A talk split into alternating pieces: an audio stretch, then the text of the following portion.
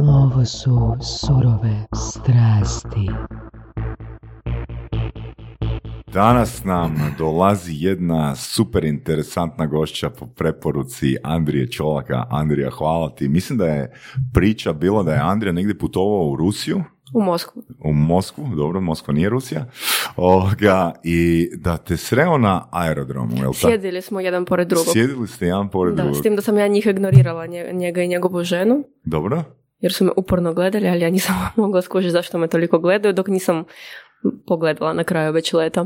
Čekaj. Znači, čolaci su te čudno gledali. Šta to znači uopće? Na koji način su gledali? Razgovarali su, međusobno gledali. Skoro su prstom pokazivali, ja mislim kao možda sa mnom nešto nije u redu. Dobro, ali uporno sam ignorirala i gledala u prozor. Okay. I nažalost 10 minuta do slijetanja sam skužila tko su oni i bilo mi je žao jer sam imala puno zapričati s njima. Ali u 10 minuta smo stigli svašta ispričati. Eto. I evo došla sam tu. Da, a ja sam mislio da je Čolak slušao Surove strasti neku epizodu i onda mu je kliknulo, vidi Mariju i evo, ne. Mislim da je idealna gošća za Surove strasti. Znači, tek ste se onda prvi put upoznali? Ne, radili smo prije 3 godine intervju za Russia Beyond, zato što je on napravio veliki biznis u Moskvi, otvorio je Surf and Fries u zračnoj luci. To nam je bilo jako zanimljivo zato što ispostavilo se da tu nije uspio u Hrvatskoj, a u Moskvi je uspio. Što je čudno zato što u Moskvi ima svašta i nisam očekivala da će tako nešto uspjeti, ali uspjelo je. Evo, super. Mislim, mi stalno pratimo Čolaka i želimo mu svu sreću da napravi najuspješniju hrvatsku franšizu u svijetu i Čolak je inače naš najredovitiji kolumnist Surovih strasti. Andrija, fakat ti hvala i na kolumnama i na super epizodi i na preporuci. Danas je s nama Marija Gregorjan Vučković, poznata Grigorjan. Jedna poznata KGB agentica iz Rusije. Nisam. To svi govore i to mene jako živcira zato što želim promijeniti malo sliku u Rusiji. Imali smo jednog gosta iz Britanije, iz Engleske, jeli? Pa njemu svi govore da je engleski špijun, jel? Tako da, svi stranci su špijuni ovdje, očito. Da, istina. Kaže mi, Andrija, da si navodno završila na nekom ispitivanju jer si vrlo sumnjivog izgleda, da? Zapravo svaki stranac kad dobije boravak tu ide na policiju i samo ga pitaju o stanju braka, pa onda smo o tome razgovarali i zapravo drago mi je da se to događa u Hrvatskoj zato što imam dijete i moram priznati da je Hrvatska jako, jako sigurna država. Puno sigurnija od Rusije u svakom slučaju. Na koji način? Na taj način da možemo po mraku se šetiti i ne bojimo se da će neki manijak ili pijana osoba prići i nešto loše napraviti. Jako je sigurna država. Kako to da si odlučila doći živjeti u Hrvatsku? Je li to bilo zbog ljubavi? Da, imala sam prijateljicu na faksu, završila sam Moskovsko sveučilište. Ona je napola Hrvatica, napola Ruskinja, njezin tata se preziva Sekulić, radio je u Moskvi kao arhitekt. I ona me nakon prve godine faksa pozvala u Hrvatsku, ja nisam ni znala gdje je Hrvatska. Mislila sam da je negdje oko Turske. I upoznala sam njezinog najboljeg prijatelja s kojim su išli zajedno u školu. I tak sam, 4 godine smo bili na daljinu. Što znači bilo? Ja sam bila u Moskvi, on je bio u Zagrebu. On je studirao na FER-u, Ivan Vučković, ja sam u Moskvi. I nismo imali drugo nego da na daljinu održavamo ovu ljubav. Moja mama mi je jako pomagala, papa je odmagao zato što Armenac je nije htio da mi budemo zajedno zbog cijele te slike u Sovjetskom savezu cura koja ide van negdje, da to je, nikad neće dobro završiti. Njegovi roditelji su nas jako podržavali isto. Neću ni spomenuti koliko novaca smo potrošili na SMS poruke i pozive, zato što tada nije bilo ni Vibera, ni Whatsappa. Da. Imali smo samo ICQ i samo na stacionarnom kompjuteru. 4 godine ste održavali. Kad ste se viđali? Moja mama je skupljala novac i ja svoju stipendiju da bi dolazila tu, a on isto čuvao novac da bi došao u Moskvu. Tako da priča. Svakih 3-4 mjeseci smo dolazili ili on u Moskvu ili ja u Zagreb. Tako da bilo jako teško. Zapravo najteže je bilo zadnje godine. kad već brojiš da je ostalo 4 mjeseci, 3 mjeseca. Aha, aha. Ali zato sad se ne odvajamo. I već smo zajedno 13 godina. Super, super. I u kojem trenutku onda se odlučiš preseliti? Ja sam prvo završila faks, zato što on imao više ispita na feru, stari od mene, ali njegov faks je teže. I onda smo zaključili da ću ja doći tu dok on ne završe i ja sam došla u Hrvatsku. Prvo mi je bilo jako teško, zato što bez obzira na to da svi kažu da je mentalitet jako sličan, nije toliko sličan. Ali evo, sad sam se zaljubila u Hrvatsku i ne želim više. Sad nakon koliko? Nakon 13 godina. 13, da. Zapravo ne, 2011. sam se preselila tu, pa onda... Da, kak ti je bilo početi u Hrvatskoj? Kak ti je bilo ono, ne znam, tražiti što ćeš raditi? Kak si krenula? Znači, u Moskvi na mom fakultetu, na primjer, uvijek nakon svake godine imaš mentora koji te podržava i koji tebe usmjerava. I ja sam imala svoju mentoricu koja me je pitala što ja želim raditi nakon 1., 2., 3., 4. godine faksa i meni je cilj bio doći u Hrvatsku uvijek zato što moja ljubav je bila to. Ali nije mi bilo baš ugodno o tome govoriti zato što to nije profesionalno. Ona mi je stalno pronalazila poslove na televizijama u Moskvi, u časopisima, ali ja sam znala da morat ću tu nešto pronaći. I onda sam kontaktirala Nacional prvo, ponudila sam nekoliko tema, to su bili političke kolumne i besplatno sam pisala za njih. Koliko dugo? Ne znam, 1 godinu. Uh-huh. Onda sam ponudila Večernjem listu, tad je bio urednik Goran Ogorlić. On mi je rekao da mu se jako sviđa Rusija, svidjeli mu se moje teme i onda sam počela njemu pisati. I onda sam morala napraviti razmjenu studenata, da ostanem malo duže, da skužem da li mi se tu uopće sviđa ili ne. I onda sam dogovorila u Moskvi, to je bio prvi slučaj da Moskovsko sveučilište i sveučilište Hrvatsko imaju neku razmjenu i ja sam došla tu na Fakultet političkih znanosti. I u isto vrijeme sam imala posao na Novoj TV u In magazinu. To je lifestyle emisija. I na fakultetu je bilo zanimljivo, zato što nisam ništa razumjela, još nisam znala dobro hrvatski. Samo se sjećam profesora Kurelića, najpoznatiji profesor na Fakultetu političkih znanosti, koji mi je uzeo narukvicu drvenu i rekao da samo primitivan narod može to smisliti. I to mi je bio šok, jer nisu to Rusi kao prvo smislili, ali dobro. Koji su neki od stereotipa koje ovako vidiš sa jedne i sa druge strane? Ono, tipa iz Rusije prema Hrvatskoj i iz Hrvatske prema Rusiji. To su jako primitivne stereotipe zapravo. Jel ima nekako koji su onako malo šaljivi isto? Da, zapravo samo šaljivi.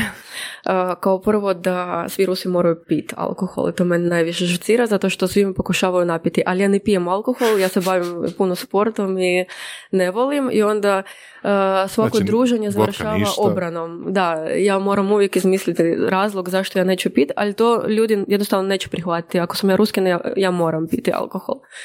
Tako, i onda popustiš. Ne, nikad ne popustim još uvijek, ali svekar pokušava svako večer malo napiti. Okay. A što Hrvati vjeruju Rusima osim alkohola? A da je pogrešno.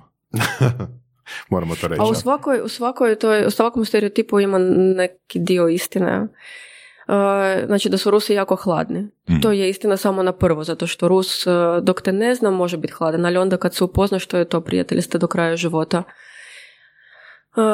To da piju, moram se sjetiti zapravo sve što sam imala, to da su žene, lake žene i udaju su samo zbog novaca, to sam ja puno puta doživjela. Čekaj, što si doživjela? Doživjela si tu rečenicu ili si doživjela stereotip, dio stereotipa koji je istinici? Ne, tu rečenicu, zato što puno ljudi ne znaju da ja, na primjer, radim i imam zapravo 2 posla i svejedno oni misle da ja sam došla tu samo zbog muža i zbog novaca. Što isto se često događa.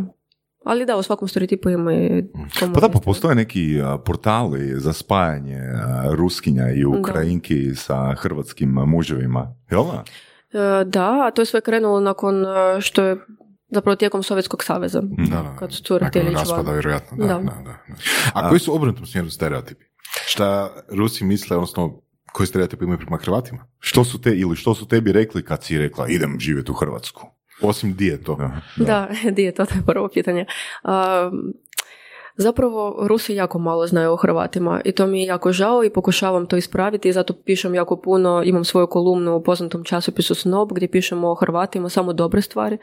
Zato što smo slični, Hrvati mi se jako sviđaju, uvijek otvorena duša, nikad nisam imala nekih ozbiljnih problema sad u komunikaciji s Hrvatima, ali sve je povezano s ratom, zato što svi se sjećaju ratu u Jugoslaviji, svi me pitaju kako je sad stanje, tako da većinom s tim povezano. Ali imali smo jako smiješan slučaj kad smo moj suprug i ja došli u Moskvu i vozili smo se u taksiju.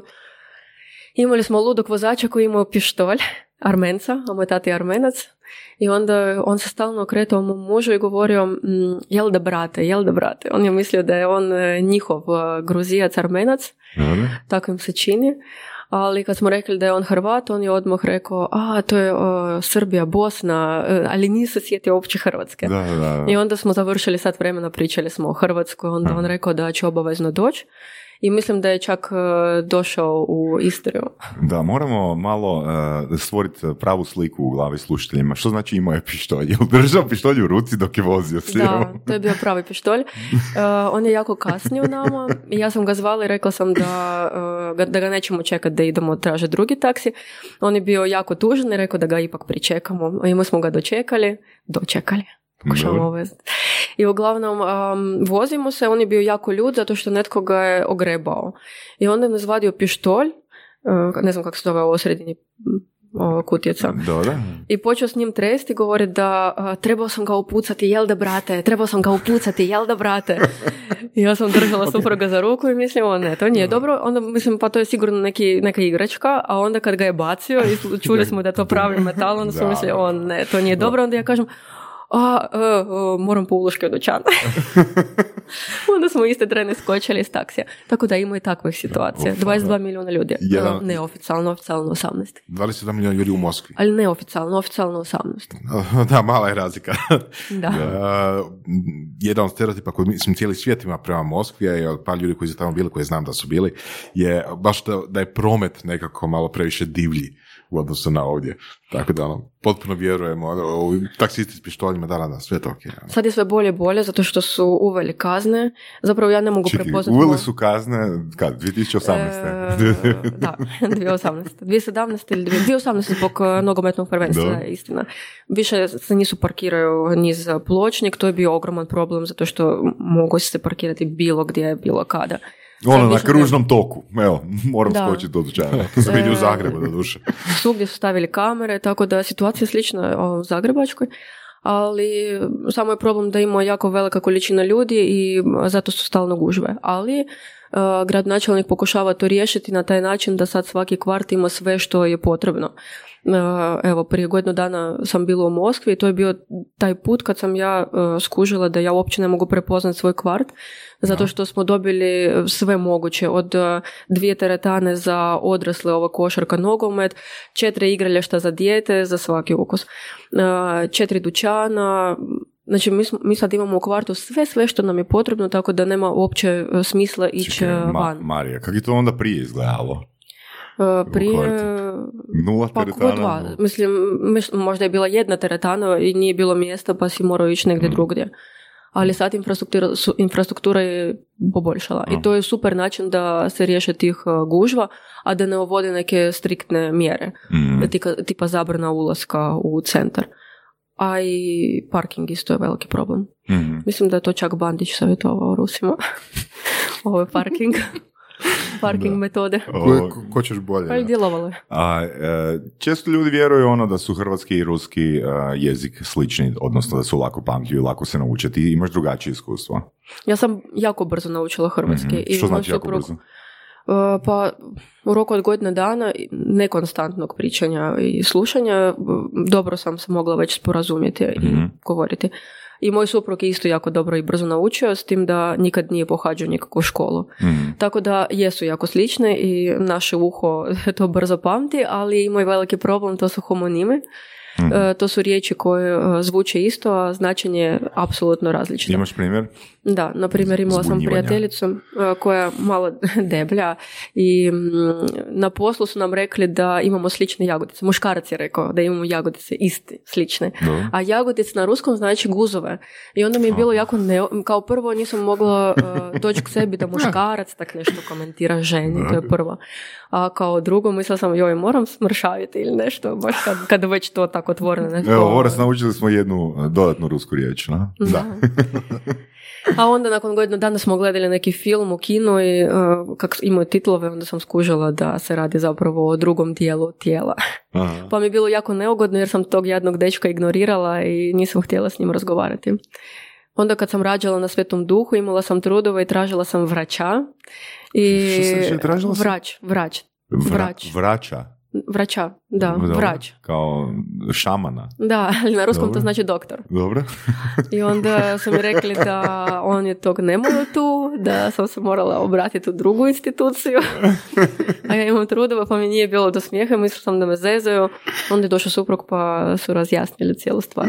Ali, da, moja najbolja prijateljica Ruskinja, koja se tu isto preselila, jer se zaljubila u najboljeg prijatelja od mog muža, imala je ultrazvuk i bila je trudna i onda su joj rekli da je trup i ona se skoro nasvestila, baš joj skočio tlak zato što na ruskom to znači truplo. I onda je mislila da nešto nije u redu, da je embrion umro i tako. Tako da ima takvih puno homonima. Da, mislim je tako zanimljivo začuti ovako, ali sigurno nije zanimljivo kad si u takvoj situaciji. Ali. Da, kasnije zanimljivo, ali u tom trenutku baš i ne. Da. Ali opet iz toga izađu neke zanimljive priče i primjere, jel nam? Reci nam, znači, počela si pisati za Večernjak, je li to bio onda prvi plaćeni posao koji si imala tu? Prvo vrijeme sam besplatno pisala i svidjelo mi se to zato što to je ulaganje u budućnost i tako sam učila kako se piše. Pisala sam na ruskom, pa sam samo prevodila. Da, to me zanimalo. Da, uvijek sam pisala prvo ruski, pa sam prevodila, pa bi suprug uvijek gledao. Tako da u svakom mom poslu, do prije, 3 godine, suprug je imao veliki dio, zato što mi je pomagao, provjeravao.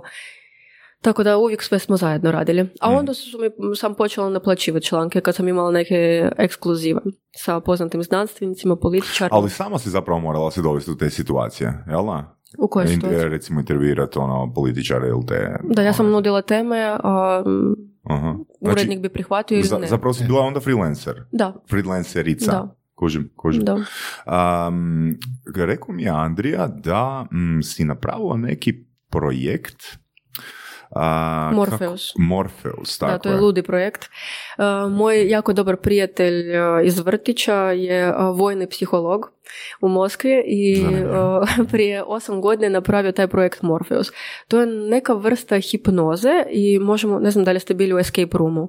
To je miks escape rooma i imerzivnog kazališta.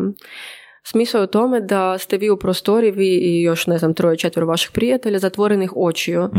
I imamo glumci i voditelja koji vas polako upuštaju u jednu priču. Neću pričati koju priču. I na 15. minuti većina ljudi padne u tu hipnozu. Zbog mirisa, imamo miris, zbog tembra glasa, zbog glazbe. Okay. I to je jako smiješno zato što Hrvati su se jako bojali. Znači u Rusiji taj projekt radi 8 godina i nitko nije izašao iz igre. To je igra. Da, ono što mi je Andrija rekao da u Hrvatskoj nakon 15 minuta ljudi osjede takav strah da požele odustati, a u Rusiji su jednostavno ludi za... Da, u Rusiji su govorili da im nije dovoljno strašno i molili su... ovog mog prijatelja koji je stvorio taj projekt da napravi još jedan scenarij i oni su napravili još jedan scenarij koji je hororac koji sam ja igrala. Zanimljivo. Da, nije baš dobar osjećaj nakon te igre, to je pravi kao da ste pogledali hororac. A ovo što smo mi uveli je thriller. Onda smo i hororac uveli jer meni je to bilo zanimljivo. Ali kad smo igrali u Moskvi, mom mužu nije bilo dobro dok smo igrali. Zato što on ne podnaša krv. Ali sve u vašoj glavi, znači zapravo ništa se ne događa.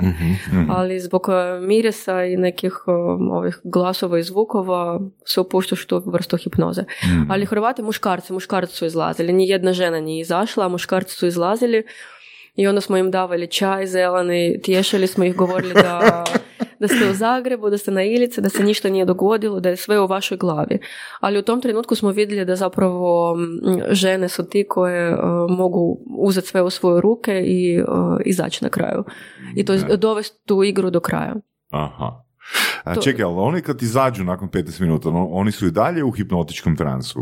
To nikad nije hipnoza, to je jednostavno vama pričaju, vozite se automobilom, tu se dogodi neka nesreća i sad ste u bolnici i onda morate izaći iz te bolnice. Ali pošto su vam oči zatvorene i ne znate gdje sjedite, znači cijeli poanta da kad ulazite u prostoriju, vi ne vidite tu prostoriju. Okay. I zahvaljujući tome sve se događa u vašoj glavi. Aha. Tako da to nije prava hipnoza, nego... jednostavno, to je igra. Jasno, to je igra. Jasno. Ali ne, nisu. Čim skidaju povez, to je to. Znači, oni se vrate u realnost. Čekaj, to je bio ono projekt koji je ono kratko trajao tu, ili? Ne, još uvijek traje. Znači... Da, samo što nije mi baš dobro išlo zato što nisam dobro marketing napravila, jer nisam znala kako se to radi. Ali dalje se baviš time? Bavim se, ali sad sam prodala taj projekt Slovencima, Enigmarium, to je escape room. Aha, da, dobro. Jer su oni igrali, njima se jako svidilo i oni su odlučili kupiti franšizu za Sloveniju. Znači, ti si kupila franšizu za Hrvatsku onda? Da, kužim. I onda smo dugo s mojim prijateljem i cijelom moskovskom ekipom pokušavali to prilagoditi Hrvatima i čak smo prilagodili malo da nije tako strašno za Hrvate. A u Rusiji već u 38 gradova ima ta igra, što najčudnije otok Sahalin, to je najsjeverniji otok Rusije, koji ima tipa 20.000 stanovnika, tamo najbolje ide ta igra. Ali ja još uvijek ne razumijem kako, ali imam te statistike i vidim da najbolje ide tamo. Skoro zanimljiva stvar. Znači, bilo je prestrašno za Hrvate. Da. Ili, drugim riječima, može se isto tako reći, da su Hrvati previše možda užive. Da, ali ja mislim da jednostavno razina stresa je drugačija. Zato govorim da je Hrvatska Zagreb, pogotovo da je to mirno mjesto gdje živiš radi svog života i gdje ne doživljavaš neke užase svakodnevno. Pa onda možda zato njima je to bilo tako strašno. Da. Evo, ja bih to htio probati, barem da izdržim 16 minuta. Ne, većina ljudi su do kraja odigrali, onda su bili oduševljeni, onda to je neka vrsta euforije da si preživio. Koliko dugo traje igrica? Ovisi o vašim akcijama radnji, ali otprilike sat vremena. Mm-hmm. Da. Ja obožavam escape roomove, moj suprug i ja, i mi smo obišli cijeli svijet i svugdje smo bili o tim escape roomovima. Ali u jednom trenutku nam je dosadilo. Istina je da ti escape roomove više nisu toliko popularni ko prije. Da, ali zapravo taj hype koji escape roomova je trajao ono, ajmo reći, relativno kratko. 2015. i 16. je prvi otvoren u Zagrebu, ja mislim. Krajem 2014. Sjećam se jer smo mi organizirali taj iskustvo, jedno od iskustava escape room u Zagrebu. I onda su 2015. 2016. stvarno je niklo, valjda 10. Da, kratko vrijeme ih je bilo jako. Tako da, znači ovo je novi level toga, na? Da. Kako je to organizirano bilo? Koliko je maks ljudi koji se može primiti? Mislim da je u escape roomovima je bilo tipa preporučeno od 3 do 6 ili tak nešto. Isto tako. Da. Ali da li u tom modelu znači netko ili više ljudi priča priču? Ne, imate jednog voditelja i nekoliko glumaca, svaki ima svoju ulogu. Mm-hmm. S tim da sam ja tražila profesionalne glumce, imali smo glumce iz HNK. Mm-hmm. Najbolji glumac nam je uvijek bio Svebor Kamenski. Bilo je jako smiješno jer kad sam imala prvi razgovor, on mi je prvi došao. I ja sam imala puno posla oko uređenja prostora, oko scenarija. I on mi je došao i mršav i sramešljiv i stalno gleda u pod. I ja mislim to neće biti dobro, zato što glumac koji se srami gleda u pod... neće biti dobar, neće se moći uživiti toliko, imamo puno 10 likova. I onda kad je on odigrao prvu igru, ja sam se bojala, znači ja sam prevodila taj scenarij, ja sam sve znala i svejedno bojala sam se kad sam ga gledala i baš se jako uživio. Mm. I svaku igru on je adaptirao prema igračima i svaki put je bio drugačiji. To je genijalni glumac, genijalni. Da. I on bi bio sav mokar nakon igre, zato što se jako uživio. Da. Pa čini mi se, to mi djeluje dosta onak skupo za jednu igru. Jel je? Znači, mi smo imali 400 kuna, sad smo promijenili malo cijelu... Mislim, 400 kuna je, mi djeluje dosta malo s obzirom na prostor, s obzirom na glumce, na glumce, s obzirom na scenarij, vjerojatno i neke tantijeme za franšizu. Nije li 400 kuna po satu malo? S obzirom da je to ono ipak do 6. Isto kao escape room, nismo mogli staviti jednu veću od escape rooma. Ali... Zašto ne? Zato što Hrvati nisu spremni platiti toliko. Kako znaš? Za igru. Sve malo, to je 400 za cijelu grupu ili po osobi? Ne, za cijelu grupu. Da. Dosta je jeftino. Pa nije jeftino, to je srednja cijena, tako je cijena u Rusiji isto, pa smo uveli tako cijenu. Mm-hmm. Ja osobno ne bi platila više od 400 kuna. Kužim, ali s obzirom na angažman, znači glumca koji rekla si je profesionalno, mi se čini dosta, jer velim, mislim, escape roomovi imaju nekog voditelja koji ono napravi framing te priče, znači daje neki uvod u priču, nakon toga ljudi u pravilu ulaze unutra i to je zapravo to. Ovdje je, znači, glumac, rekla si, cijelo vrijeme, aktivan cijelo vrijeme, asociranu priču, znači to je i escape room i plus neka kazališna predstava, asocirana kazališna predstava, tako da to mi se čini dosta skuplje. Sad je to vlasništvo Enigmariuma, oni su stavili 600 kuna. Ali postoji jako veliki problem. Ljudima je jako teško skupiti grupu. Nemoguće skoro. Znači, u dvoje je to skupo ići. Sad 200 kuna platiti. Ili 300 već. Skupiti 4-5 ljudi u naše vrijeme je užasno teško. I to je bio najveći problem kad su nam gosti dolazili, oni su govorili da mi je teško naći prijatelja. I zato smo, zapravo, Rusi su nam ponudili da promijenimo cijeli sistem i sad možete doći sami. To je kao predstava. Kupujete kartu i onda dolazite, ali onda igrate sa nepoznatim ljudima. Aha. Što je potencijalno još strašnije. Potencijalno možete naći novu ljubav.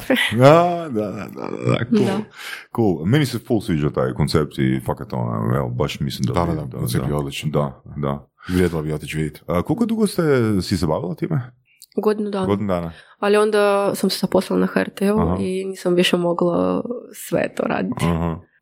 A HRT ipak je moja struka, jer sam završala novinarstvo i televiziju i zanimljivo je to uopće. A što konkretno je Russia Beyond? Russia Beyond je neprofitabilna organizacija. Pišemo o kulturi, o ekonomiji, o znanosti, o tehnologijama, putovanjima u Rusiji. I koji je ishod Russia Beyond, koji je cilj?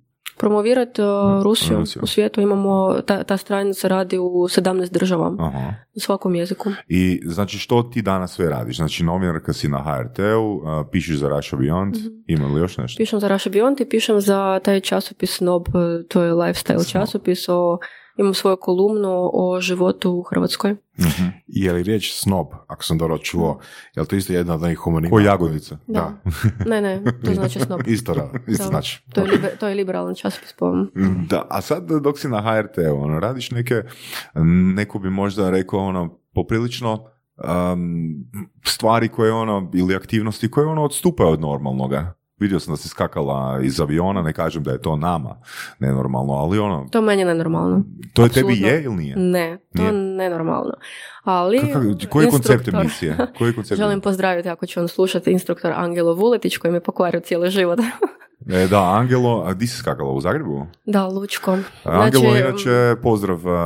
S Angelom se ja dogovorio pred neki 4-5 godina za NLP ekipu skakanje i Angelo, kad si ga spomenula da ga malo nahvalimo, mislim da Angelo daje najbolju uslugu u Hrvatskoj iz razloga jer ima kod njega opcija da vodi ekipu koja je zainteresirana za tandem skoki u Kapošvar, gdje je zapravo u krugu, ajmo reći, koliko znam, 500 km, to je najviša, u Kapošvaru se može skočiti s 4000 metara, nigdje drugdje u Hrvatskoj i toliko blizu ne možete skočiti sa više od 3500 metara. Ja kad sam skakao sa 3,5 i to je bilo u Varaždinu i to je bilo znači najviše, tako da preporuka Angelu iz razloga jer ne dobivate samo skok, dobivate i nekoliko satnu pripremu i Angelo, ako je još uvijek stoji ta ponuda, dolazi na vaš kućni prag s automobilom i vozi vas do Kapošvara, tako da i taj dio vožnje je zapravo neka priprema za skok iz aviona. Na? Da, Angelo ima jako zanimljivu povijest, zato što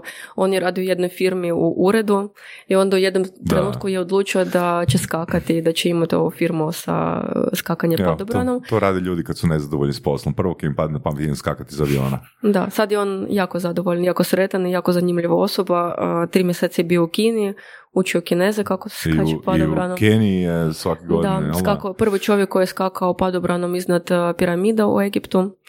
Skakao je po noći, ko skače po noći padobranom, recite mi. Ali cijela ideja je bila u tome da idemo snimati taj prilog. Snimatelj Gordan Stojkić, s kojim snimam, mladi dečko, mi je rekao da njegov san skočiti padobranom. Ja sam rekla, ok, ajmo dogovoriti, pa ću skočiti, ti ćeš to snimati, imat ćeš GoPro, a ja ću dolje sve snimiti, intervju i tako dalje. I onda smo došli i Angelo me gleda i kaže, ti ćeš skočiti. Ili ti, ili nitko. Ja kažem ne, ali ja jako loše podnašam takve stvari. Ja sam skakala sa Šibenskog mosta. Nakon Morfiusa je onak sve jednostavno. Ne, ja fizički imam loš vestibularni aparat. Aha. I onda sam jednom skočila sa Šibenskog mosta, bungee, da pokažem svom budućem suprugu da sam smjela. Da pokažeš budućem suprugu da si spremna. Da si spremna skočiti u nepoznato. Da, i nitko više nije skočio. On je rekao da će skočiti nakon mene, i nije. I uglavnom, i tad sam skužila da i sa djetetom nemogućna ljuljački, ja kažem, Angelo, ja stvarno ne mogu skočiti. I on kaže, ne moraš skočiti. Ne, Angelo je rekao, ja ću skočiti, ti samo drži. Ne znam, i tako smo sad vremena raspravljali hoću ili neću, i onda on rekao, ne, ili ti ili nitko, onda ne skače. Evo, ja se sad zmišljam, evo, ako ćete neko nagovoriti da piješ alkohol, onda je to Angelo. Misliš, ako je mogu nagovoriti da skače, onda da, apsolutno. Da. Ne, poslije, nakon skoka mi je rekao da ostanem, ili on je popio nakon skoka, ja sam rekao ne, moram doći k sebi. Nije mi bilo baš lijepo, zato što moj organizam to ne može zapravo podnositi. Dobro, ali si podnijela. Da, ali sam razmišljala da želim umrijeti prvi put u životu i rekla sam mužu da bi još radije 10 djece rodila nego skočila padobranom. Nakon tog iskustva, a? Da. Pa ne znam, meni je to iskustvo bilo, ok, mapa nije teritorija, ali meni je to iskustvo bilo onak dosta puštajuće. Znači, taj slobodni pad, kad ne možeš disati 30 sekundi zato što padaš 280 km na sat, to je jako opuštajuće. Što još mogu reći? Kako kome, hoću reći, više mi je adrenalinski bilo kad se padobran otvorio, pa me a jesi jako vrteo? Je, taj baš dio, tako jako se vrteš. Da, taj dio... Pa ja ne podnašam taj dio, ja sam se onesvestila u tom ali dio. Znači, slobodni pad je bio super. Ne, nije bio super, jer ti padaš i lice ti deformira se i ne možeš disati. Samo misliš, kao će se to završiti? Ja mislim da najveći problem, sad si ga otkrila to da se lice deformiralo, zbog GoPro kamerice. A ne sam... Znači, slobodni pad je ugodan na sat. Da. Ok, kako odlučuješ koje teme ćete pokriti u emisiji? Znači, ono što si htjela od uvijek probati, a do sad nisi probala. Da, to je bio taj lude dio, ne znam što mi je bilo. Ali imamo jako dobru ekipu, urednica nam je Lana Pavić, koja je jako dobra osoba i zanimljiva, i onda svaki tjedan raspravljamo što bi mogli napraviti. I ne znam, često idem van pa upoznam neke zanimljive ljudi, kao sa Andrijom sam se vidjela, stalno u nekim situacijama budem. I onda... jednostavno odlučim i snimim. Čekaj, znači nemate plan 6 mjeseci ili godinu dana unaprijed. Ne. Ideš van, šećeš, pričaš s ljudima i idemo snimiti to. Znači ako si novinar, ti stalno moraš biti vani, ne smiješ ti doma. I moj muž je malo lud zbog toga, zato što jednostavno ne mogu biti doma. Ja kažem moramo ići, jer imam osjećaj kao da ćemo nešto izgubiti, da će nešto proći pored nas. Mm-hmm. Ali da, prvo smo snimali taj padobran zbog snimatelja, onda sam u Lučkom nakon skoka primijetila jedrilice i to mi se učinilo zanimljivim, onda sam razgovarala sa pilotima, oni su mi rekli da ove koje skaču padobranom to su lude ljudi, ove jedrilice je jako ugodno i lijepo, moraš to probati. I onda smo to probali i to je zaista jako lijepo i ugodno. Da, i onda si upoznala pilote i onda si odlučila ići na tečaj za pilote. Da. Ali... vrlo jedno logično, vodi k drugom. Vrlo logično, da, ali onda sam supruga vodila i on je isto rekao da je to fantastičan osjećaj, zato što nema motora, onda letite kao ptica. Mm-hmm. I oni to ne promoviraju, ali može se kupiti poklon za muškarce. Košta 400 kuna, sat vremena let iznad Zagreba. To je zapravo isto koji Morpheus, ne? Da, ali adrenalina više čak ima, mislim. Ima više adrenalina u jedrilici nego Morpheusu? Da, ja mislim da da. Ali, znaš koja je razlika? Zapravo ne znam. Ne možeš nakon 15 minuta izaći van. Da, dobro, da je istina. Da. Ako se odlučiš, onda ideš do kraja. Jel'a? Da. Kako ti raditi kao voditeljica na, ili urednica? Reporter. Reporterka. Da, što to znači, što znači reporter? Koja je razlika između reći reporter ili novinar? Novinar to je općenito, da. Znači to može biti u novinama, a reporter to je na televiziji. Ali zapravo nisam reporter, reporter je više u vijestima, jel da, kad ide na neko događanje. Mm-hmm. Novinar. Zanimljivo raditi, ali imam veliki problem naglasak. Išla sam kod fonetičara na HRT i rekli su mi da nije problem u ruskom naglasku više nego u zagrebačkom. Ja mislim, Isuse, tome nikad nema kraja. Da. Svekra mi je Bosanka, svekar mi je Hrvat, svi žive u Zagrebu i onda da, imam zagrebački naglasak, vjerojatno. I onda sad, nakon svih tih vježbi, ja njih ispravljam i to njih ispravljam. Da. Svi se smiju već da ovo naša Ruskinja sad nas ispravlja. A, jel ti bilo ono stresno biti na televiziji kad moraš razmišljati o glasu, kad moraš razmišljati o izgovoru? Ne. Pa, uvijek se spremim prije. Najbitnija stvar za novinare, pripremiti se. Jako dobro proučiti temu, smisliti cijeli scenarij. Većinom to nije tak spontano. Ja se jako dobro pripremim. Ja mislim da to najbitnije za novinara. Eto, kak izgledala tvoja priprema za skok iz aviona snimatelja? Ja sam pogledala 1,500,000 videa kako to ide, da budem spremna na sve što je moguće. Razgovarala sam sa ljudima koji su skakali, da znam postaviti pitanja. Razgovarala sam sa Angelom prije, tako da smo bili spremni. Osim što nisam bila spremna skočiti. Mm-hmm. Ali pošto sam pogledala puno videa, onda sam znala da zapravo najveći rizik da ću polomiti koljena. Tako da i znala sam već što moram napraviti da to se ne dogodi. Ajde, cool. Mm-hmm. Cool. Koje su stvari koje onak vidiš da... Koje su stvari ono koje su ti interesantne, koje... Recimo, probala si s Morpheusom, jel da? Jel razmišljaš i dalje o nekoj poduzetničkoj ideji tu u Hrvatskoj? Da, uvijek. Sad pripremimo sa jednim prijateljem koji je montažer i snimatelj zanimljiv projekt s skečevem sa ljudima iz uslužnih djelatnosti. Dobro. To će izaći za mjesec dana. To je naša struka. Možeš nam dati više informacije o tome? Što živcira ljude koji rade sa klijentima, s nama, sa svima. Jel to nešto, ako si gledala nešto slično, asocira me to na onaj Undercover Boss. Jesi ti čuo govora za Undercover Boss? Undercover Boss je, ajmo reći, TV emisija, gdje zapravo vlasnik koji ima ne znam kompaniju od nekoliko tisuća ljudi dođe raditi na neki ono skroz ono low level i ono kao zaposlenik, evo bit ću na primjer konobar ili perač suđa, svejedno. Ne, to nije to, mi uzimamo realne ljude. Realne ljude, što znači realne ljude? Znači, konobara na primjer. Dobro. I on će nam pričati što njega žofcira. Ali to je napravljeno na jako zanimljiv način. Samo što ne mogu o tome sad baš pričati, ali mogu ispričati da u Rusiji još uvijek nema stvari koje su tu jako popularne, tako da Hrvati su isto smislili puno zanimljivih biznisa, projekata koji bi mogli biti jako uspješni u Rusiji. Uvijek mi je žao da ja to ne mogu tamo pokrenuti, zato što uvijek moraš biti tamo. Naprimjer, Roda, Telegram Roda, to je jedna tvrtka u Hrvatskoj koja šalje poklone u rodilište u bilo koje vrijeme. Znači, ako ti je prijateljica rodila i ti ne možeš doći do nje, ti možeš poslati taj poklon i to nije tak skupo. Mislim da je kreće od 100 do 300 kuna taj cijeli poklon.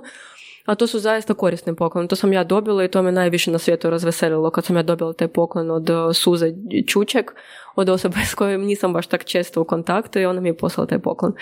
I uglavnom toga u Rusiji nema, u Moskvi, a mislim da bi bilo jako popularno zato što ipak su ogromne gužve i radimo do 7 na večer, onda od 7 do 9, 10 su gužve i zapravo ne stigneš kod prijateljica koja je rodila. Mm-hmm. A tako naručiš i zapravo u Moskvi možeš bilo što naručiti u bilo koje vrijeme, ali nema takvih lijepih paketa. To su ove pamperse, torte od pampersa, na primjer. Tako da, u Hrvatskoj, a? Da. U Rusiji. Čega, ali ima i torte isto i u Hrvatskoj? Ma ima, da, ali ove Telegram roda, oni imaju baš korisne stvari. Čaripice za novorođenče, plišanac, igračka i to sve jako lijepo pakirano. I uvijek ima neko pismo koje čovjek sam napiše. Mm-hmm. Super stvar, jer ja to osobno doživjela, meni se svidjela. Bravo. Gdje su ti ljudi onak inspirativni, možda malo nezgodno pitanje, ono, odnosno ajde da ga preokvirim. Više poduzetni. Da, više poduzetni. Gdje su ljudi, ono, ljudi više imaju inspiracije za biznis, za poduzetništvo? Da li u Moskvi ili u Hrvatskoj? Znači, prije bih rekla da je u Moskvi, zato što kod nas ima... 1,500,000 prilika. Ti možeš bilo što napraviti. Ja da sutra želim otvoriti neki kafić u nekom shopping centru, to je vrlo lako napraviti. Da. To nije toliko lako to sve napraviti. Gdje je tu? Da, u Zagrebu nije lako. U Moskvi je puno lakše i puno brže i ipak količina ljudi je presudna. Znači tamo bilo što da napraviš uvijek ćeš imati svog klijenta. A tu u Zagrebu ipak nije toliko puno ljudi, pa onda to je puno teže. Ali sad kad radim na HRT-u, to mi je toliko odlično da sam ja počela tamo raditi, zato što upoznavam puno ljudi, provodim s njima po 2-3 sata i kužim da zapravo isto imaju puno ideja, zanimljivih ideja, nekako puno se pripremaju za to. I nakon krize u Rusiji... sve se promijenilo, sad je isto puno teže nešto napraviti. Tako da... A mindset ljudi? Znači, ne one tehničke stvari, kako nešto napraviti, nego mindset ljudi. Znači, ono, vizija nečega ili ono, jednostavno inspirativnost. Nije poanta u tome ono sad koliko je lako nešto napraviti, nego da li ljudi više streme prema nekom isprobavanju ili nekoj ideji u Moskvi ili u Hrvatskoj. Prije 3 godine bih rekla da je Moskva definitivno, i to sam stalno svima govorila, ali sad se u Zagrebu nešto, u Hrvatskoj nešto promijenilo. Ne znam, to je valjda ta nova generacija milenijalaca i generacija Z koje su narasli, koje su skroz drugačije, koje isto imaju puno ideja. Tako da, ne znam, zadnje vrijeme sam upoznala mlade cure 20, 22, 23 godine koje su već jako uspješne i koje idu na van i koje uspijevaju. To je od zadnji put sam radila intervju Nika Turković, to je jedna pjevačica hrvatska. Ona je jako mlada, ona ima 24 godine, a već je jako uspješna pjevačica. Ona je radila u uredu i onda je odlučila da spremna je raditi nešto svoje, sama raditi i uspjela je. Da. I ima puno takvih. Jučer sam radila sa Anastazijom Majke Jakinić, teško mi izgovori to prezime, Stazi Sweet na Instagramu, to je jako popularna influencerica, street style i tak dalje, a u isto vrijeme ona ima svoju plantažu maslina, pa radi maslinovo ulje, u isto vrijeme je napravila muzej sa zmijama, ima 100 zmija doma u podrumu. Gdje? Na Hvaru. Na Hvaru. Ona ima 25 godina, znači ona je jako zadovoljna, ja nju pitam hoćeš li seliti, jesi zadovoljna na Hvaru? Ona kaže, ne, ja imam 2 djece, imam taj muzej sa zmijama, to sam otvorila prošle godine, to je 2019. po ljeti, super nam je išlo. Ovog ljeta planiramo napraviti ekskurziju po plantaži, pa ima puno Amerikanaca, njih zanima kako se bere maslina, kako se radi maslinovo ulje i ona će to napraviti. Ja sam užasno ponosna, to je super, znači došla je ta generacija mladih koji su spremni nešto napraviti. Da. A i plus Instagram, YouTube, sve to isto ima neku svoju utjecaj svoj. Za marketing, za dolaženje do klijenata i tako. Da, jeste vi primijetili da to se mijenja jako? Što to? Inspiracija kod mladih i stvaranje novih stvari. Pa jesmo. Mislim da smo i par gosti. Da, ali opet ja bi tu stavio disclaimer, ono, mi smo možda u bablu kad snijamo gotovo isključivo da pričamo s ljudima koji su strastveni onome što rade, tako da možda nemamo realnu sliku kak stvari stoje. Ja, na primjer, jučer sa Anastazijom radila intervju za HRT o street style odjeći, što je sad in i tak dalje. I onda smo otišli na kavu.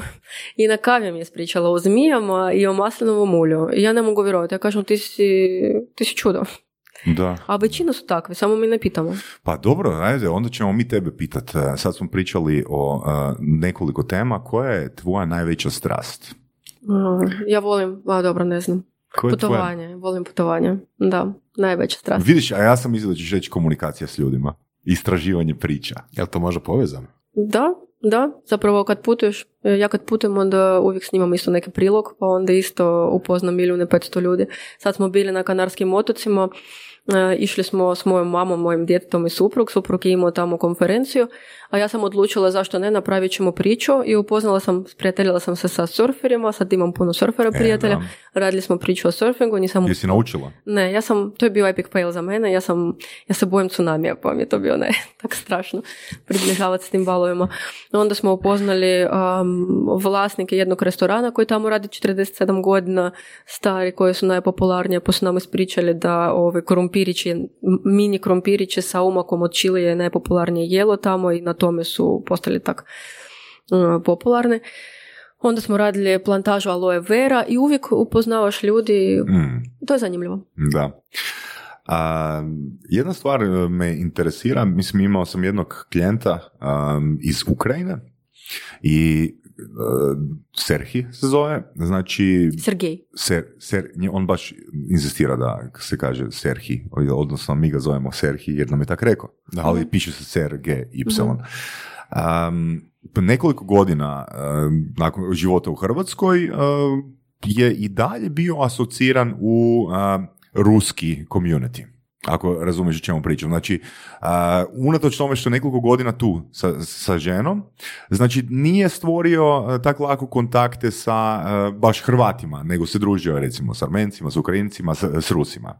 Jesi li ti bila asocirana u taj ruski community, u taj ruski network ili si zbog muža jednostavno preskočila taj dio? Još uvijek sam u kontaktu sa ruskim communityjem, to ne možeš zbjeći, zato što si Ruskinja, pa onda uvijek dođeš do kontakta s Rusima, ali moja hrvatska obitelj je najbolja obitelj na svijetu, to nije samo moj suprug svekar i svekar, nego još dvije sestre od mog supruga koje su iste godine kao ja.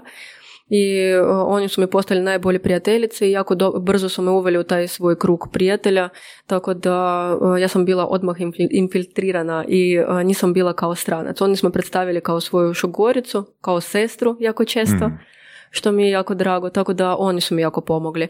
Ali ruski community se isto dosta pomaže, ili? Ne?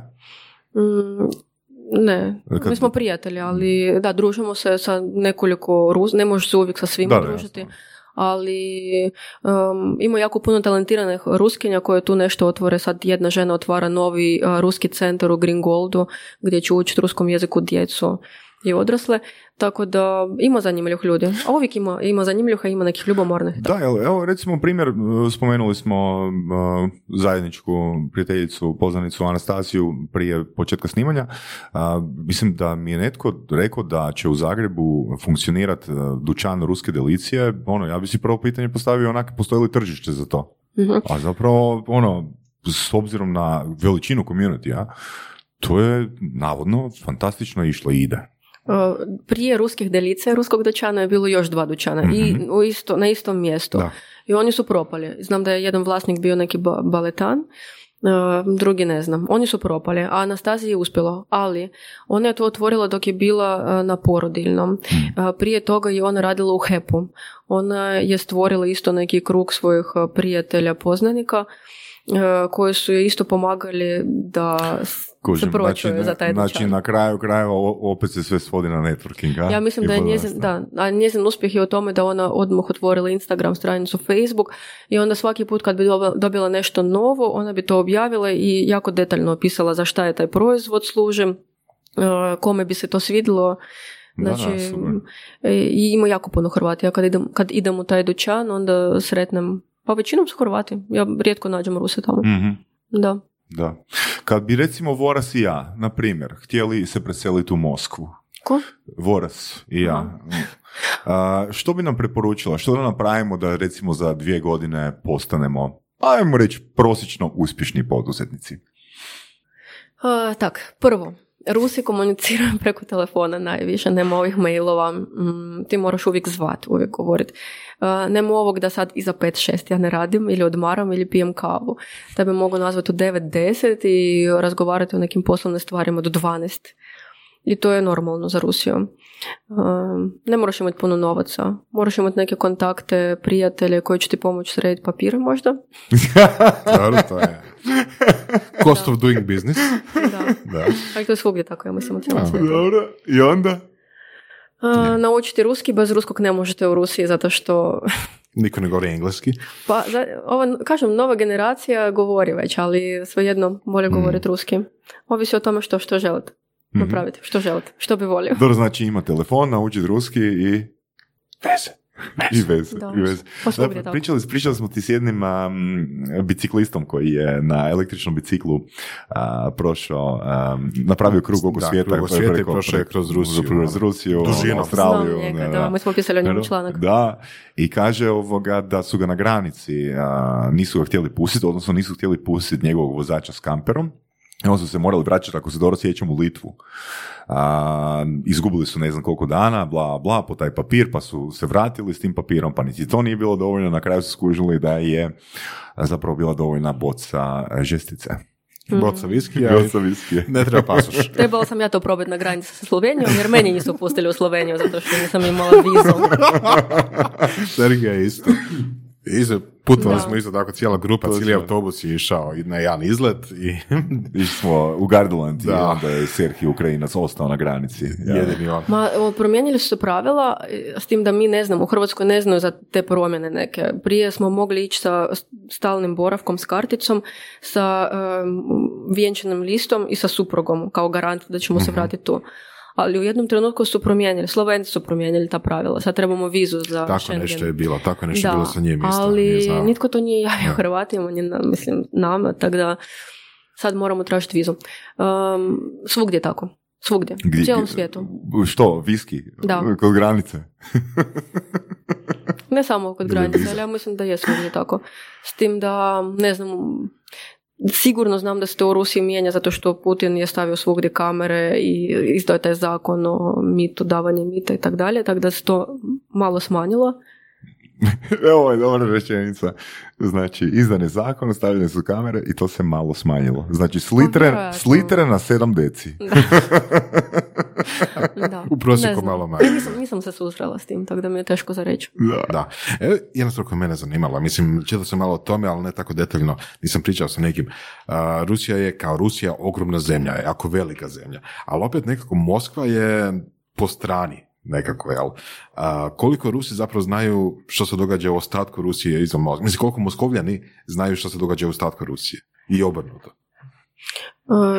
Sad sve više i više zato što se razvija YouTube, tako da ima jako puno dokumentaraca, a ostalo možeš pogledati nekog youtubera koji negdje na Sahalinu otoku što radi, to ti uvijek skoči, tako da sve više i više ljudi znaju što se događa.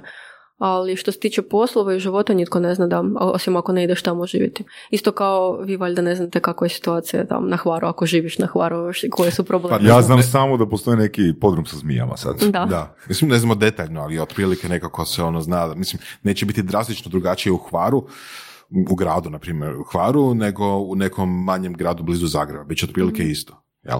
Ali ono, recimo, Rusija, ako, da li još uvijek ima interne pasoše, interne putovnice? Da. A znači, isto kao vi imate i vanjsku putovnicu i ovu osobnu.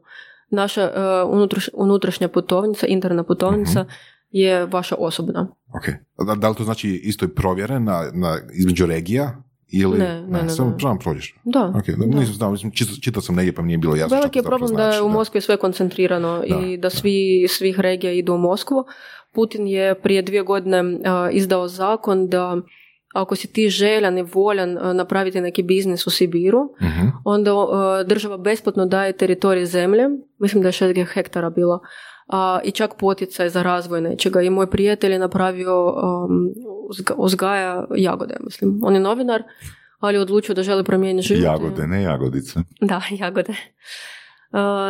I to je bio neki način da se malo isele iz centra. Ajde nam pokušaj, Marija, opisati Putina u 3 riječi. Ne znam zašto, ali prvo mi je palo na pamet zgodan. Zato što nam stvaruje takvu sliku da je on jak, zgodan, odlučan, prvo, odlučan. To su 3 riječi, jak, zgodan, odlučan, ima još, jel'a? Joj, ne znam, znači ovisi od dana do dana, ponekad mislim kao joj kak je dobro, onda mislim joj kak je loš, tako da, teško je. Da. Pogotovo kad se snima. Da. meni super bila ona fotka Obama na jednoj fotografiji i Putin na drugoj fotografiji, ako se sjećate. Znači gdje je Putin na konju bez majice, a Obama na nekom malom bicikliću sa kacigom. Ne znam tu sliku njih dvojica, ali da, Putin slika ima puno. Na konju, na medvjedu, na ne znam, ono, na aligatoru. Što je da nemamo vid da gleda da naše gledatelje, ne znam, ne mogu vidjeti slušatelje, ali imam prijatelja koji se obogatio, dečko mladi, ima 25 godina, koji je počeo raditi kipo, znači Obama, ne Putin sjedi, a Obama preko njega i Putin ga poguzi tuče. Da, onda ima drugi kip, taj bio najpopularniji kip, Putin na medvjedom. I ispod je zastava ruska i bez majice naravno, i on se obogatio zato što su Japanci poludili za tim kipićima i jednostavno u jednom trenutku, jedan mjesec dana prodao tipu 50,000 tih kipa. Wow. Da, fakat ovo postoji tržište za bilo kaj. Da. Sam je radio, onda je trebao uzeti još 4 prijatelja, pa 10 prijatelja, pa su krenuli u to sve. Pa dobro, njih ima ko Rusa, ne? Pa da. Mogu, ne? Znači, lako radnike. Komrava. Jako sam se uvrijedila kad nam je neki žohar ušao u kuću i onda je baka od muža rekla, a to je Rus, žohar. Ja kažem, ko zove žohar? Rus, kao. Ali zaista postoje vrsta žohara koji se zove Rus. Ste znali? Ne, nisam. To su ove sa jabuka, svjetlo smeđe. Aha. Rusi. Da. Mislim da sam čitao neke Wikipedije, ali ne, fakat, ne bi se sjetio da nisi rekla. Pa da nisi Rus, da. Još. Da. Kako danas izgleda tvoj dan ili tvoj tjedan?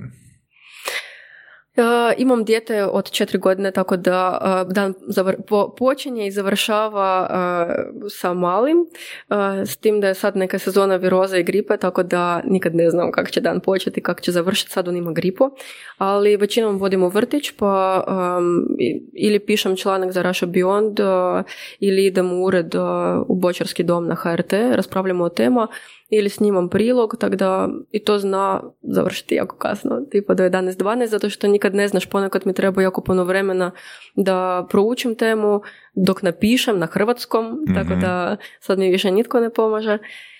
I tako. Ali ja sam jako sretna i zadovoljna, zanimljivo je to posao. I jedan i drugi. I pisati članke za Russia Beyond. A još kad me traže za Rusiju nešto napisati o Hrvatskoj i Hrvatima.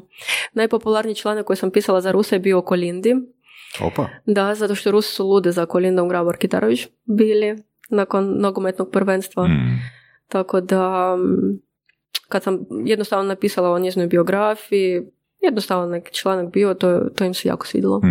I lijepo im je. Podsjeća malo na Ruskinju, valjda, ne znam. Pa malo je nekako, plava kosa i tako, da. Nakon prvenstva moj šogor, koji je veliki poduzetnik u Rusiji, rekao, dajte nam Kolindu, uzmite si Putina. Želimo Kolindu. Ti misliš o tome, Boris, a? Pa nisam siguran da bi bila dobra Trumpa za njih, jer nas bi... ne znam, teško je reći. Da. Kako je nogometno prvenstvo utjecalo, ako je išta, o promociji Hrvatske u Rusiji? Znači, Kolinda, rekla o Kolindi, jel? Ali to je ona. Da li se nešto promijenilo sa znanjem i stavom o Hrvatskoj? Znači, nogometno prvenstvo je bilo presudno za Hrvatsko. Znam da puno mojih prijatelja koji nisu nikad bili u Hrvatskoj odlučili su ići u Hrvatsku. Taj stav nogometaša, sami nogometaše, osim nekih neugodnih slučajeva, kao što je bilo sa Vidom, nogometaši su općenito jako sviđaju Rusima, vaše Hrvatske. I oni su najviše promovirali Hrvatsku svijet u Rusiji. Oni najviše, da. Jel tu i tamo se čuju nekakve mišljenja da Hrvatska nije dovoljno iskoristila to svjetsko prvenstvo za promociju sebe, za promociju Hrvatske. Znači, kažeš da ipak je u Rusiji dosta utjecalo. Da. Ja sam osobno snimala veliki prilog o Hrvatskoj i hrvatskoj momčadi. O momčadi, ne znam koja je bila godina kad ste pobjedili, 80. Pobjedili gdje? Europsko prvenstvo. Nikad? Ne, kad ste Engleze dobili. To je možda bila neka kvalifikacija, mislim. Ne, Engleze, isto na svjetskom, pa na svjetskom su ih pobjedili. Na svjetskom, na svjetskom. Da. To je bilo četvrtfinale, ja mislim, ako je u Rusiji. Da. Ako je to bilo sad nedavno, ako je to sad bilo na 80 neke. 2004. Da, a tad ste pobjedili Engleze, to je bilo... Ne, ako se ja dobro sjećam, onda je bilo izjednačeno, bilo je 2-2, tak nešto je bilo. A, ali ste pomogli Rusima da idu dalje. Moguće. Da. Uglavnom, morala sam napraviti veliki prilog o tome kakva je tu situacija tijekom prvenstva. Snimali smo na trgu Bana Jelačića kad su igrali Hrvate s Rusima i to je bilo katastrofa, zato što ja nisam očekivala da će Rusi zabiti prvi. I mi smo bili na mostiću iznad svih i Rusi su zabili i ja i moja kolegica sa drugog ruskog kanala smo počeli vikati od sreće, a trg šuti, zato što Rusi su zabili, a mi vičemo i grljamo se. I onda su neki ljudi poludili i bacali su boce plastične piva u nas.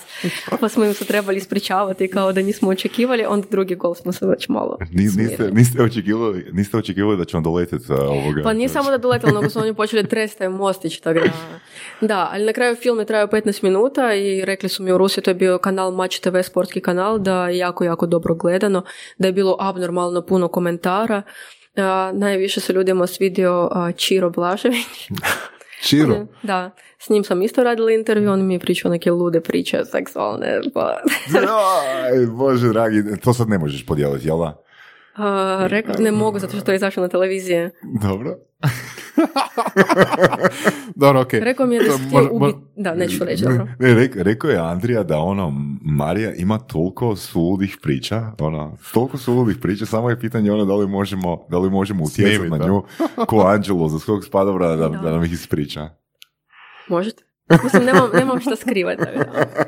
Ne, za Blaževića, da, on je rekao da se želi ubiti, da je htio 3 puta se suicidirati, zato što se nije mogao voditi ljubav. I onda snimatelji bio u šoku, zato što nije razumio kako to ima veze sa nogometnim prvenstvom. Dobro. Nisam ni ja, ali sam to stavila u prilog. I onda sam bilo jako zanimljivo. No. Ok, imaš li još tako par zanimljivih intervjua, odnosno susreta sa ljudima? Kao novinarka. Pa svaki dan bude nešto. Evo, jučer ta cura sa zmijama. Da. Ali mislimo tipa... Koja bi recimo rekla 3 najbizarnija susreta? Ma Bože... ne mogu sad. Mislim, sa svakim pilot s jedrilicom koji mi isto neke lude priče pričao kako je on 600 kilometara letio bez benzina, bez motora u ovom. Sa paraglajderima s kojim sam ja letila i 10 puta sam ga pitala da li je pio prije toga nego što sa mnom leti. I on kaže ne i onda mi letimo, ja nađemo ruksak od traga, bocu, pive. Tako da, ne, svaka osoba je jako zanimljiva, svaka. Još nisam srela dosadnu osobu. Koji ti je još, ajde da ti stavimo okvir u glavu, znači, ajde pokušaj zamisliti da imaš plus 25 godina. Plus 25 godina. Toliko nitko ne živi. Šalim se. U Hrvatskoj. Jel se vidiš u Hrvatskoj ili ne? Jesi probala to vrijeme u Hrvatskoj ili ne? Da? Što bi žalila da nisi napravila, da imaš, ajmo reći, 65 godina? Što bi žalila da nisi napravila? Svoj talk show. To mi ozbiljno? Sam. Da. Želim imati svoj talk show. Agent show. Nice. Gdje ću ispitivati ljude. Šta, ovako Hrvate. Nekako, a? Ne, ja bi to napravila puno drastičnije. Puno bolje. Ne, puno bolje. Ne, to ne bi bilo podcast, to bi bio video show. Možda čak na YouTube-u, zato što mislim da je YouTube budućnost. Ali bi imala neke zanimljive igre. Okay. Koji bi otvorili osobu. Znaš, s obzirom da smo sad tu i da to se sve snima, ponekad pokušamo utjecati na goste Surovih strasti da naprave odluku. Tako da, reci nam do kad ćeš imati svoj talk show, barem na YouTube-u. Koji je krajnji datum kada ćeš imati svoj talk show na YouTube-u? Pa ja bi sad odmah, ali ajmo reći, godinu dana ću si dati. Ok, danas je... 28.1.2020. godine, znači do 27.1.2021. godine, Marija Grigorjan Vučković ima svoj YouTube show, barem YouTube talk show s igrama. I možemo izvati na follow-up. Ajde sad vi meni ispričate tko je na kraju realizirao svoj san i ovo što sad vi sa mnom radite. Pa nama je, a ko je od naših gostiju realizirao san? Pa mislim da su naši gosti nezasitni, Borac? Ne, da je rekao da će nešto napraviti, dao si vrijeme i na kraju napravio to. Andrija Čolak je rekao ja ću izaći u Moskvu na moskovsko tržište.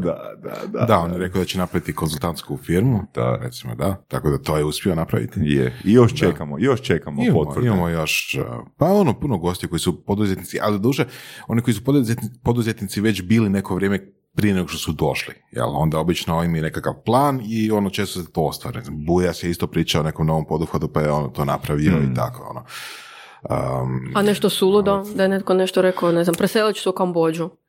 Pa manje ima takvih, ja mislim.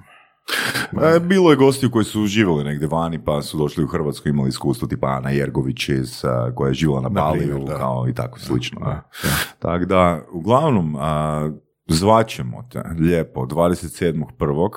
samo pod jednim uvjetom da vam ne pošalješ link na svoju prvu, znači svoju prvu epizodu. Ne mora biti 12 epizoda, ali da je jedna epizoda. Želimo ti puno super iskustava u sklopu emisije i van okvira emisije. Želimo ti da fakat to napraviš i da nas informiraš ono kako se stvari za tebe mijenjaju i kako si premostila još dodatno te razlike između Rusije i Hrvatske. Hvala vam puno što ste me pozvali. Ovo je bilo jako zabavno, hvala neočekivano tebi. Skroz. Hvala tebi, drago nam je. Hvala tebi, Marija. Jer si jako čuo naglasak. Pa još uvijek snijamo. Znaš što, čuje se, ali nekako ono sladak, nekako ono zanimljiv je. Znaš, ono. Razumijem sve što pričaš, mislim, Saša je isto, naravno, svi će, ali meni je to onako dodatni added value, znaš, nije loš. Dobro, hvala. Da. Tako da to te dodatno diferencira u odnosu na sve voditeljice koje žele napraviti svoj YouTube show na hrvatskom talk show i tako dalje. Tako da to je dodatna prednost. Mi imamo sklonost vjerovati da ono, neke stvari koje neki ljudi doživljavaju manama su zapravo diferencijacija i prednost. Tako, Andrija, hvala ti puno na preporuci i Marija, hvala tebi na vremenu. Hvala.